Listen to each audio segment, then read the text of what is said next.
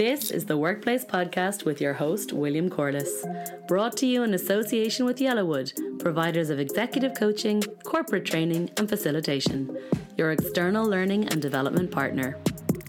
Each week, we focus on a different aspect of the workplace. We hear from guest speakers who are subject matter experts and are incredibly talented at what they do.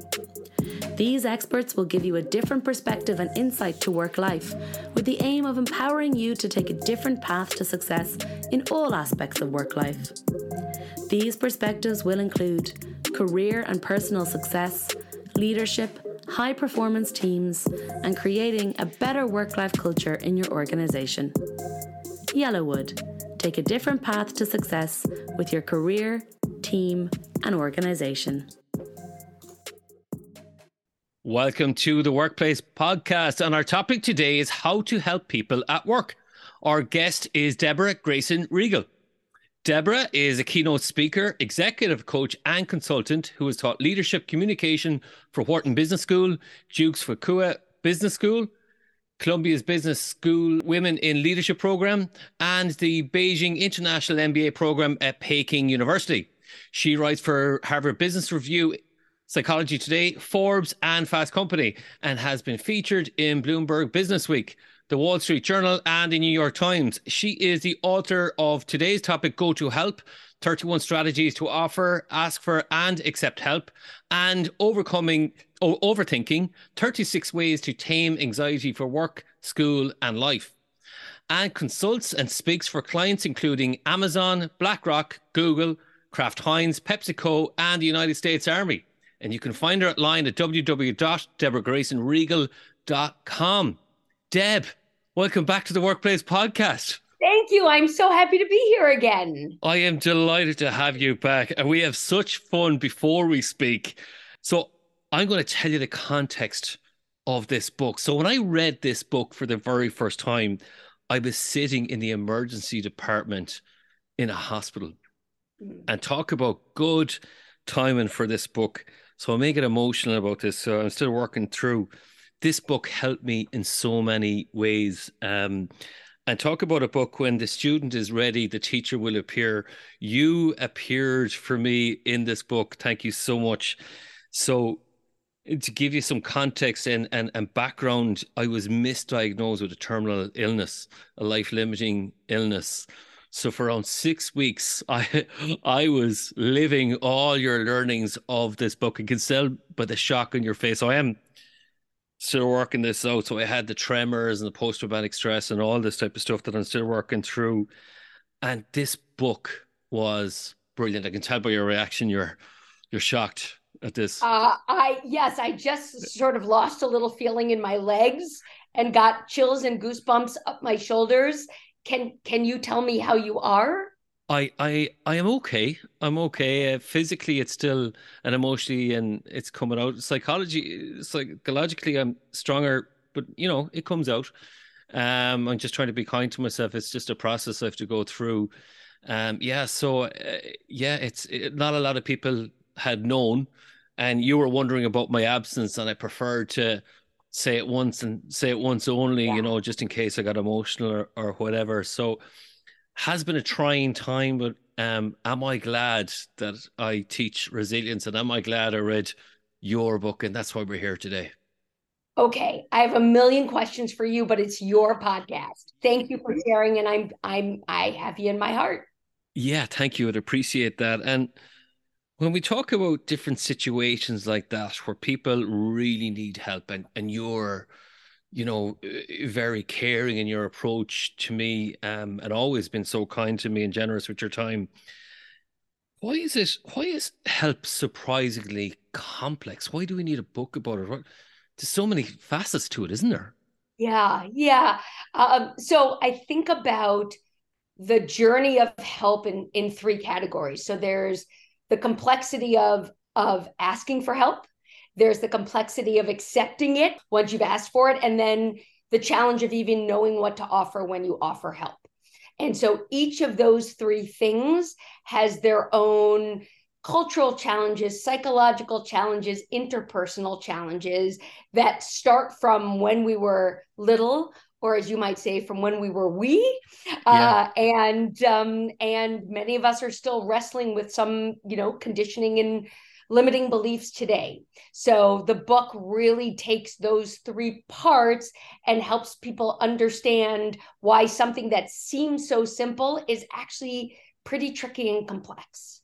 Yeah, and I like how you structured the book as well. So you're you're seeing it from the theory side of things, where you even mentioned Marty Linsky, who's on, on this um, from from Harvard fame with the adaptive leadership, and you talked that adaptive versus technical challenge.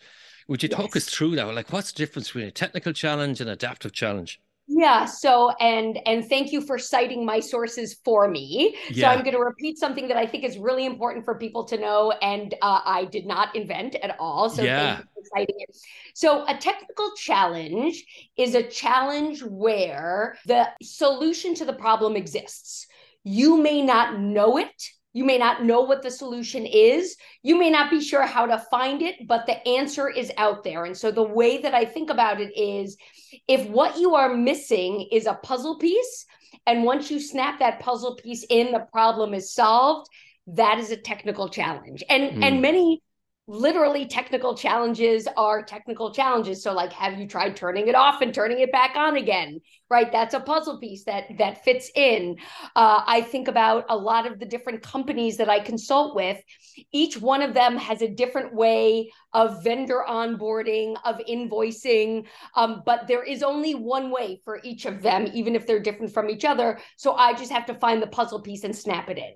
That's a technical challenge much of what we're dealing with, uh, and I certainly think in the case of illness, in the case of COVID, in the case of, uh, you know, figuring out work and life, of parenting, relationships, we're really talking about an adaptive challenge.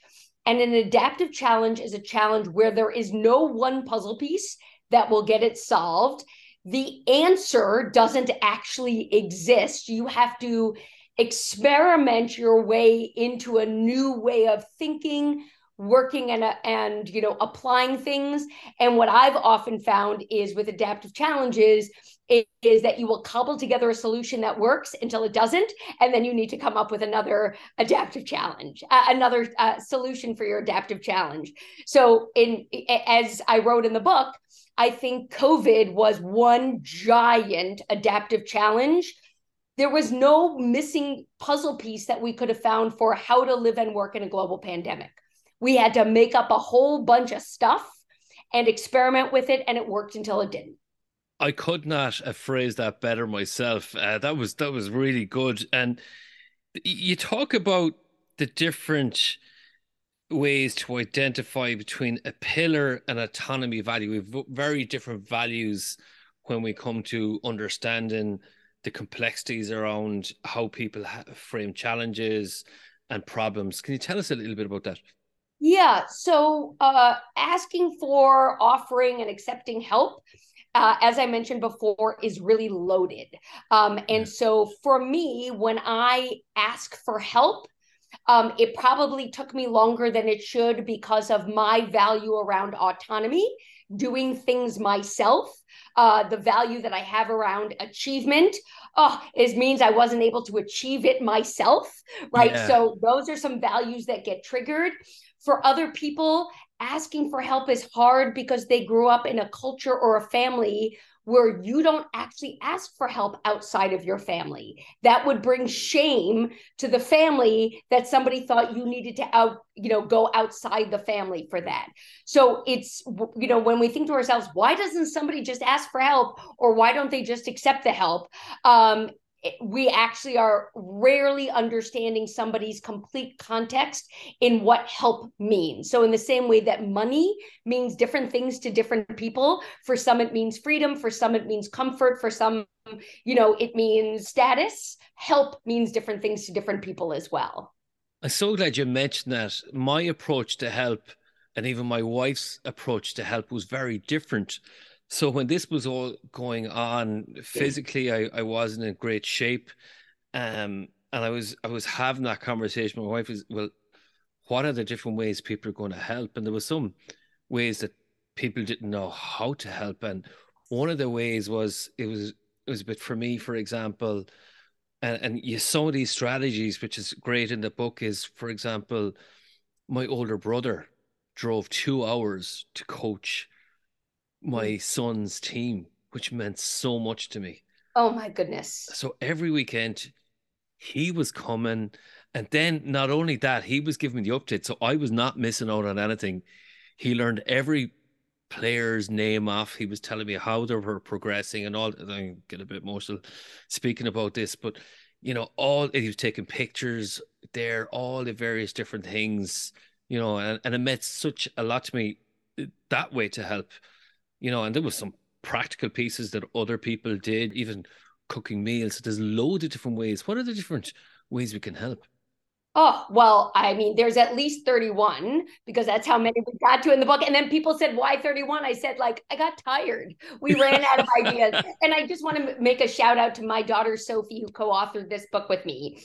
So between the two of us at 31, we said, I'm out. I was like, we, we got to move on. But um, the way in which we think about help. So, first of all, we need to think about whether the person we're helping is faced with a technical challenge or an adaptive challenge, right? Yeah. So you had some technical elements of your challenge, like yeah. dinner has to get cooked.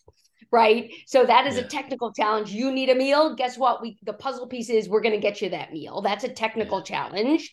Um, but so many of the challenges that you were describing were adaptive, where there is no puzzle piece. So ways of helping, including what I heard you say, were you know people being empathetic listening, asking good questions, helping you prioritize, making a plan, helping you focus on what you can do, even when there's things yeah. that you can't do, um, you know, acknowledging painful truths. That's a way of helping, is giving somebody the space to say something that feels terrible to have to say or admit. Mm. There those those are there's a whole range of ways that we can help and most of us have been rewarded for telling people how to do something or just doing it for them, right? We get rewarded yeah. for stepping in, solving the problem, saving the day. And so it means I think of those as sort of our quadriceps, right? Those are like my big, strong muscles are let me tell you what to do or step aside, I'm going to do it for you. And we've got all of these other helping muscles that aren't as strong. We don't work them out as much. And sometimes we don't even know that we have it. So I often think about like a day after moving furniture, which I try not to do. You go, I didn't even know a muscle existed there. Are you kidding yeah. me? How? We've got helping muscles that we don't even know that we have, which is why we want people to become what we call in the book help fluent, have a wide vocabulary of ways that you can help so that when somebody like you calls and says like I need help but I'm not sure what I need, we have some things we can offer. And it's funny, I didn't know that I needed help or wanted help or, or whatever, and help just appeared in so many ways. And I'm kind of going, oh, I'm glad I read Deb's book because I'm now able to accept it and know what it is, whether that was collecting my boys from school or, you know, bringing them to sports training or, like I said, the meal or even moving furniture around or, or even that place to, to vent or even you know i think about my sister how do we be as practical here as possible and and what is that mental toughness that i need to hear? You know what do what do i need to hear as well? So there's many different ways. You just made such an important point that i don't want to miss it which is what do i need to hear? Mm. um, and i think that if anybody were going to pick some low hanging fruit from this podcast yeah. let that be the low hanging fruit which is let me ask the person, what do you need to hear right now, as opposed to me assuming I know.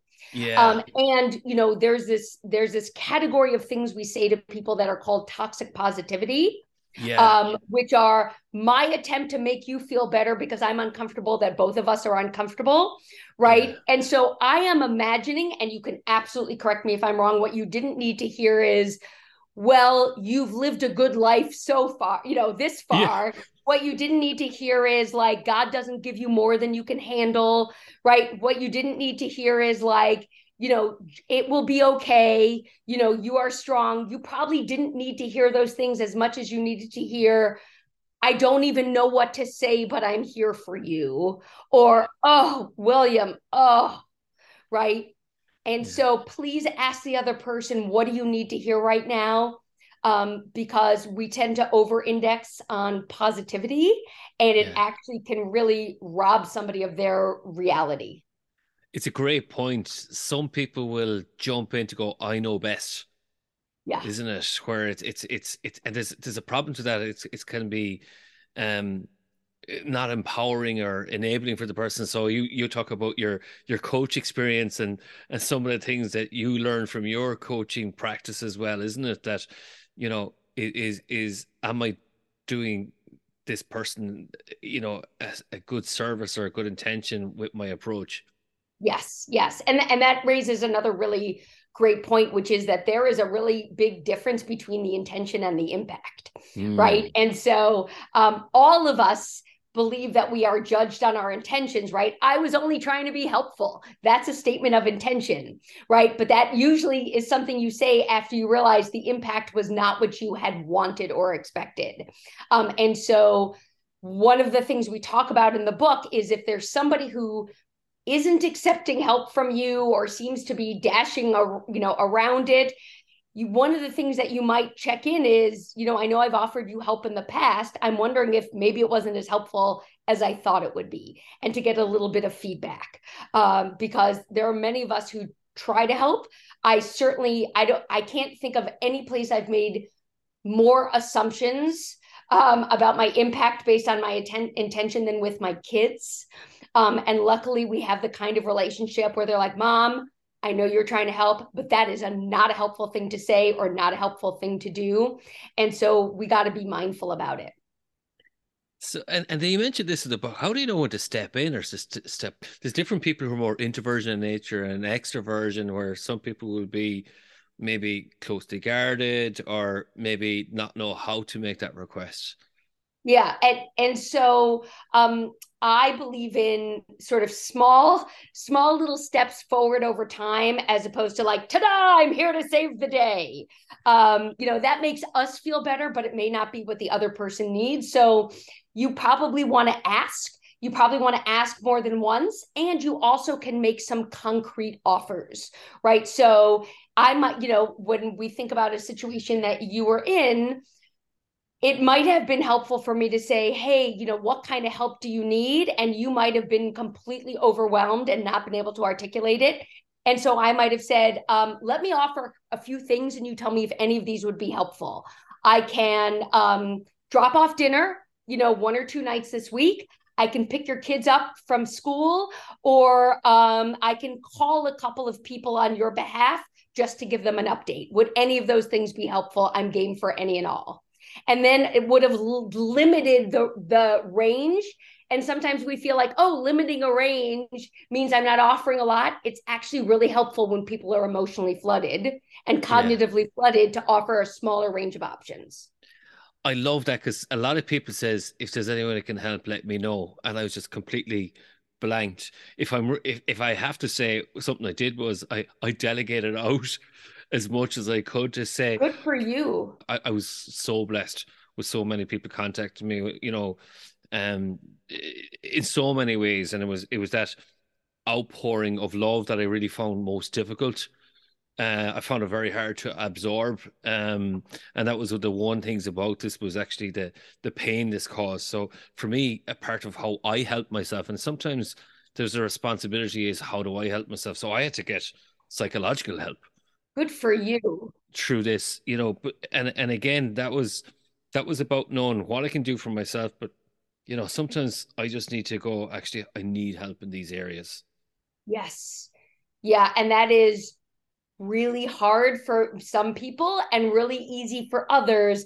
But the culture in which we grew up and, you know, how we were rewarded or punished for asking for help all along the way really contributes to that. So know that you're, you know, catching somebody at a snapshot in time, but it's really a movie of their life, how they respond uh, to, you know, offers of help. So for my parents, um, one of the the one of the compliments that my parents often gave me was you're incredibly resourceful. I misinterpreted it. So I want to put the onus on me after yeah. feedback from my parents, I understand that I have to take responsibility for misinterpreting it. I okay. thought that resourceful means you, Deb, are the resource, so you alone need to figure it out. Right. Yeah. That wasn't what they intended. It's how I heard it. And so I am self reliant to a fault and almost to an embarrassment. Where when I was writing this book with Sophie, I went, you know what? I don't know that I'm actually credible on this. While we're writing this book, I need to go out and start asking for help because I need to reinterpret what resourceful means, which is drawing on your resources, which includes other people. Yeah. And and then you talk about the language and the conditioning from parents and then some people you know think it's a request some people it's a demand it's an obligation what's what's the difference between all of those how do you know uh in terms of uh how they see help? Yeah. Yeah, um, you can't necessarily know unless you ask them. I mean, sometimes people will let you if you know if you're lucky and you have that kind of relationship with somebody somebody might be very clear this isn't a good time right? I want it in general i want to help you but right now i've got a lot going on. Um sometimes you might notice it through body language like okay, yeah, I'll help. When you're like, hold on, hold on a second there, right? Your face and your tone are not matching the words. What is it really? Right. And so sometimes you just need to ask the other person, right? I hear you saying you'll help. And I also, in the same breath, heard you talk mm-hmm. about being completely overwhelmed let me check in with you about that um, and to share like i know that you intend well but you helping me when you actually are overwhelmed it isn't helpful to either of us so it's a conversation yeah and speaking of conversation then say i'm on somebody's requesting something of me how do i yeah. sort of say no to a request that's that's you because that's gonna go. Oh, I have to say yes. There's like a social obligation. Yeah, there. I I actually had this happen last night, so I want to give a, a shout out to uh, my colleague uh, Kathleen O'Grady, who uh, is a, a, wonderful coach. And we were texting. Uh, we were supposed to have a call. We got on the phone for like two minutes, and then she got another call. And I said, you know, text me back if if you still want to talk after this call. And I don't know if you can hear, I have like a raspy voice and I've got this barking cough. And by the time she texted me back, she said, I would love to talk, but if you're tuckered out, you know, we don't have to talk. And my initial obligate, my initial thought was, I told her I would talk to her. Of course, I need to talk to her. And then I said, she just gave me an out. I don't feel well. I'm really tired. I'm going to take that out because I trust that she means it. And I said, thank you. I'm going to take that out. I'm exhausted. My voice isn't really good and I really need to rest it. And so, uh, even with somebody where I have a close, trusting relationship, who is a professional coach who knows how to advocate for herself, I had to advocate for myself, even though she made it easy. Yeah, there is something about boundaries as well, isn't there? That some people will say this is too much, or and it's the hard truth, isn't it? About about how some people don't want to be helped because maybe it's you. You say that in the book that is the this is the hard truth. That is the hard truth that there are people who think they're being helpful and they are not helpful to you in the way that you need to be helped. So for example, I am somebody who can get I can get myself to that silver lining and that bright side and the lessons learned from a setback, but I don't want somebody to tell me that, right? I can tell me that when I'm ready. So when I'm having a tough time, I'm going to call the friends of mine who, when I go, this awful thing happened, even if it's not awful to them, they're going to go, Oh, honey, I'm so sorry. That's who I want to hear, as opposed to, You'll figure it out. mm. Right. Or God doesn't give you more than you can handle. I do not want to hear that. So those aren't the people that I call until I'm already there myself. And then we can have a really good conversation about that perspective and and sometimes there's a lot a lot of times it is understanding someone who doesn't want to be helped what are the many different reasons i'll give you one reason uh, or uh, one explanation is um i i was so emotionally and physically and mentally tired that somebody says i really want to visit when it come mm-hmm. come over and cheer you up and i just said i'm saving my energy for the kids yeah and I just wanted to be, I want to be strong and, and stuff like that. And um, and I was just exhausted. And I just asked my wife, text that person back, and I said, I really want to see them, not right now. Yeah. Yeah. So, what are the different reasons that people maybe don't want to be helped that we might make assumptions on? Yeah. So, there is, you know, don't want to be helped, don't want to be helped right now, don't want to be helped by you, don't want that specific kind of help that you're offering right? So it you know this is something when my very one of my very first jobs out of grad school was uh, doing uh, solicitation training or canvasser training. So helping people who were fundraisers ask for money and you have to deal with no all the time and no could mean 30 different things, right? So, in the same way that a no, I don't want help could mean 30 different things, it can be helpful to find out but maybe now is not the right time to press them for what that no actually means right yeah. maybe come back a little bit eh, later um, and so sometimes it's a no not now but i'll reach you when i need something no i don't need the kind of help that you can give um, no now's not you know a great time and then sometimes it's just no um, i don't want hmm. help um, and that is something that we certainly see with our kids, with our family members, our friends in the workplace. One of the things that um, a piece of research that I was really fascinated by is the idea that starting at around age seven, we start to um, assume that asking for help or needing help is going to negatively impact our reputation. Mm. So at age seven, so I don't know about you, I am 50 right? So I have had 43 years of a neural pathway going if you need help it means you're weak if you need help it means you're lazy if it mean need help it means you're dumb that's a lot of rewiring that i need to do um, to convince myself that help is not just okay but it's good um, and so if you imagine that most people have been conditioned to assume taking help or asking for help is going to make me look weak uh, dumb, lazy, then you can understand why people would reject it.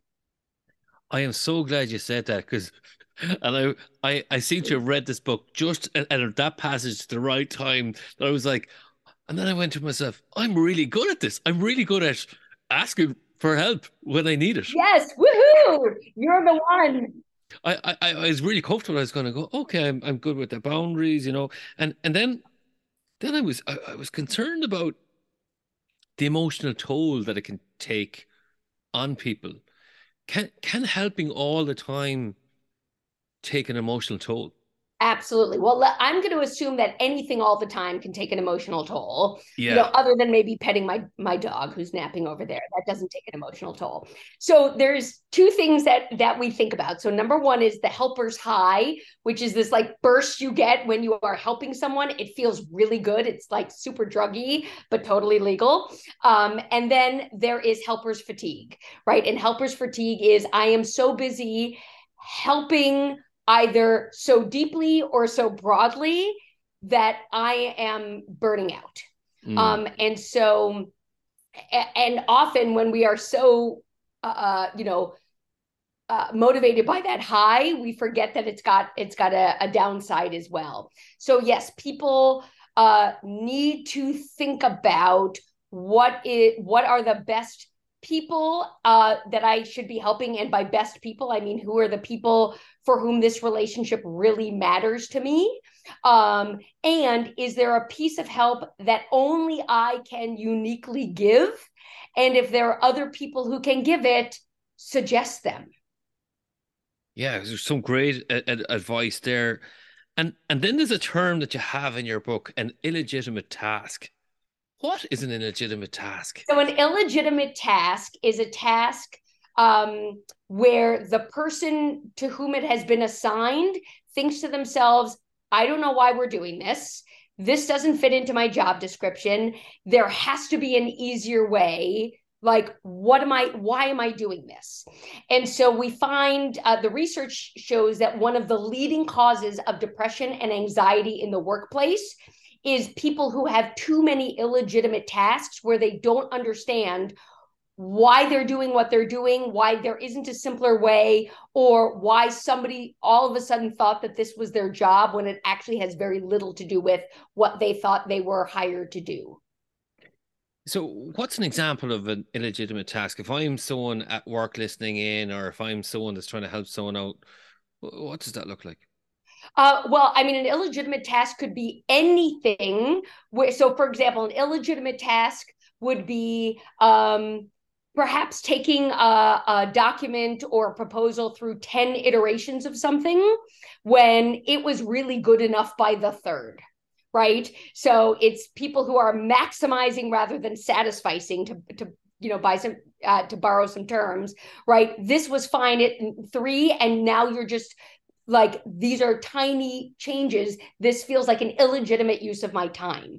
That would be an example. Or let's say there's somebody who um, uh, is not a supervisor and is quite clear that they're not a supervisor and somebody asked them to sort of manage a couple of interns right? They're like hold on i'm not a supervisor. That's not something that i wanted to do. And just because it's interns doesn't mean that now I'm not supervising. That's not part of my job description. We didn't have a conversation about it.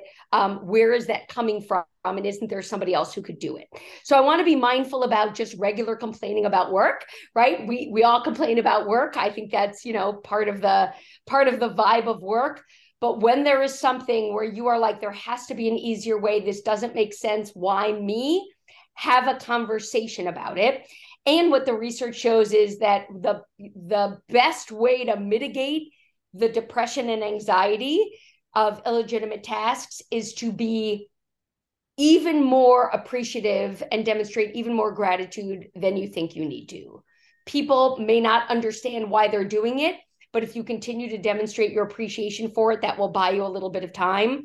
But also be transparent, right? I'm choosing you because there we don't have anybody else to do it that may not make them feel good, but it's at least transparent in where this is coming from. And that's where unrealistic expectations can float in, can't they? And that's a real danger, those unrealistic expectations. Yeah, unrealistic expectations of what you're expecting me to do, uh, you know, what this job is about.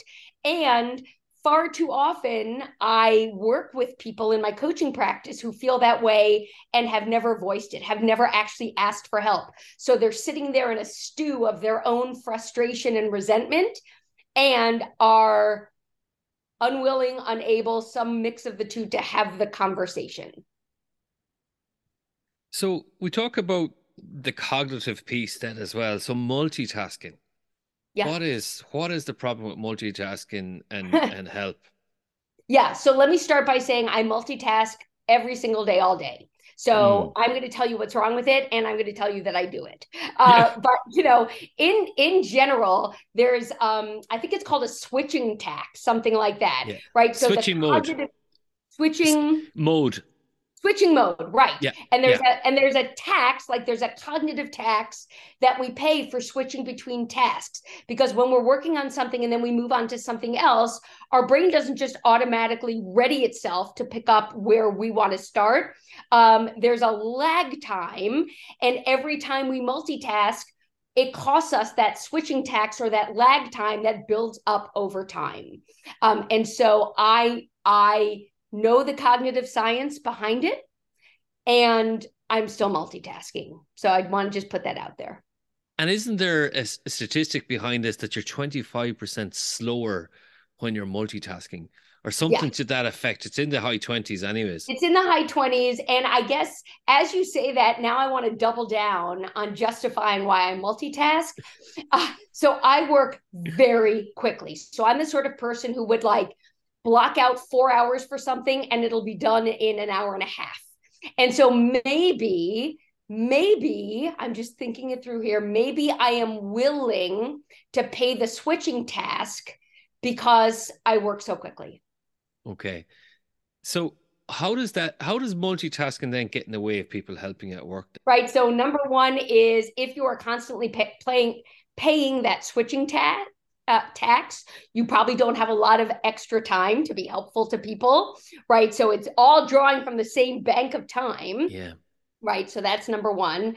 Uh, number two is if I'm multitasking, um, I might ask for help on something that I actually could do myself if I weren't multitasking, right? If I actually had the cognitive focus to get something done and get it done right, I actually would be able to do it myself. And so it might lead to an unnecessary ask, uh, and it can also lead to an unnecessary drain of time. That's exactly what you wrote. It's about personal responsibility here. Yes. Oh, I like that even better. Okay. No, we both know you wrote it, or maybe Sophie wrote that part of the book. She probably did. I, let's give her credit for that one. And, and and then and this is where I was coming to my train of thought. Then, so you have multitasking, then then you have the cognitive biases that come in, whether they are confirmation bias or whatever. How does that get in the way of help? Uh, well, anything that's a bias gets in the way of fill in the blank, right? So mm. we have these cognitive biases, these shortcuts that help us think and make decisions more quickly. Because if we didn't have them, every day would be a brand new day without any history or any guidance for how we decide things. So I want to give like a shout out for, you know, cognitive mental models and frameworks and a bias is when it becomes overused and actually serves as a blinder to things. So for example um, confirmation bias which is where we scan the environment only for information that supports our perspective and point of view one of the ways that confirmation bias shows up in in asking people for help is you know how often i hear people say others are too busy right? Mm. I don't want to bother other people, right? They've got their own stuff to deal with. That is typically based on an assumption um, and then confirmed through confirmation bias, which is you are looking for evidence that supports that they're too busy to help you. So if you know if you're talking to a colleague and you could really use their help, and they go, "Oh my goodness, every day when I get out of work, I don't even go to the gym. I just go home because I'm so wiped." That's evidence that you are using to convince yourself you shouldn't ask them for help. Um, and it, it may be irrelevant, right? They may be completely ready, willing, and able to help you. And even more, there's that helper's high, right? There, you've got somebody who's not energized, but I'm asking you for help. That is an opportunity for that person to get energized by helping me. Yeah. And that's when you talk about there's a, a dark side to that reciprocal altruism, isn't there? It's that give and take, which is great, but that can be addictive then as well. Yes, right. So we are pro-social creatures. We are are wired to help each other. It's what helps us survive. We've got this uh, you know, reciprocity bias. So there's that word again. So what you do for me, I want to do for you, and vice versa. But if it becomes a numbers game or if it be like hey you i just helped you so now you should help me or if it becomes a quid pro quo like i will help you but you're going to have to do these things um, help doesn't feel uh, well intended. Uh, it feels like it feels like a transaction that i might not want to be a part of. Uh, what are the kind of the this the approaches that you should avoid when you're asking for work? So you mentioned quid pro quo and, and stuff like that. What are the different ways that are really unhelpful? Uh, so a quid pro quo is if somebody asks you for help and you give them a quid pro quo, that's very unhelpful. If somebody asks you for help and you um, remind them or remind them why they shouldn't need your help, right? That's not particularly helpful. If you help somebody and then tell everybody else who you helped, that you know that makes you look good. It doesn't make the other person feel good. Um, if you help somebody without checking in to see if this help is actually what they need that is not particularly worthwhile. Um, it's also not helpful to offer to help um, if you actually can't don't or won't help them right? That's worse. Yeah Okay, and, and really good to remind ourselves of that. There's certain things that do work. There's certain stuff. You know what? That's that's not helpful. Um, and I might I might ask you about the different mindsets. So there's the resourceful mindset, the appreciative mindset, and the hopeful mindset. I really liked this approach. Yeah. So I just want to say for a moment, Nobody has ever asked me such detailed questions about the book. This is, I'm like, whoa, that's such a good topic. I wrote that. Sophie wrote that. I have never had this level of this is fascinating. And, I, and now I feel like I have to remember my homework from a year ago. This is great. Okay. Well, so, all my all the people, all the guests say the same thing actually afterwards. So thank you very much for giving that that compliment. I I read every page every you page. read every page. I am really impressed. So, okay, so three mindsets. So, the resourceful mindset, this is a mindset that I learned when I went to coaching school. And the idea is that you actually can't be particularly helpful to somebody other than fixing it for them. Like, let me tell you what to do or let me do it for you. Um, any other kind of help requires you to believe that the other person is resourceful, meaning that they have resources, they have access to resources, and they can tap into those resources that are not you. If mm. you believe that you are the only thing keeping this person from falling off a cliff, um, you are basically treating them as broken and you are going to create a relationship that is pretty unhealthy. So, a resourceful mindset is I believe that you have many resources available to you, of which I am one um, and that you know you can draw on those. I'm not the only person in your life the only thing that can help you. So that's number one. I believe you're capable of figuring out resources. Number two is the appreciative mindset. And so uh, the appreciative mindset comes from uh, the world of appreciative inquiry. Mm. um, and the idea of having an appreciative mindset is um, a focus on not just what isn't working, but what is working, right? And again, I don't want somebody to tell me what is working when I'm in the depths of what isn't, but to keep in mind that um, we all have things that are going for us, even when we're asking for help. So when we think about that potential, you know, reputational concern that we start growing at around age seven, I want you to know that if I ask you for help on publicizing my podcast, for example, mm. I don't have one and I'm not going to have one. Um, but if I asked you for that kind of help, I would want you to also know that I'm good at other things, right? This is the place yeah. where I need help, but I've got some strengths in other places. And then the third one was the hopeful mindset. And the hopeful mindset is um, the belief that I have control and agency over big parts of my life. Um, that can, things can and will get better. Um, and that I will find some tools to help me get there. And so I just think even that phrase alone of it gets better um, is such an important one for us to think about when we need help. One of the ways in which one of the ways in which things get better is by asking for help. So just a comment on that that hopeful piece. That was something that i might get emotional as i say this.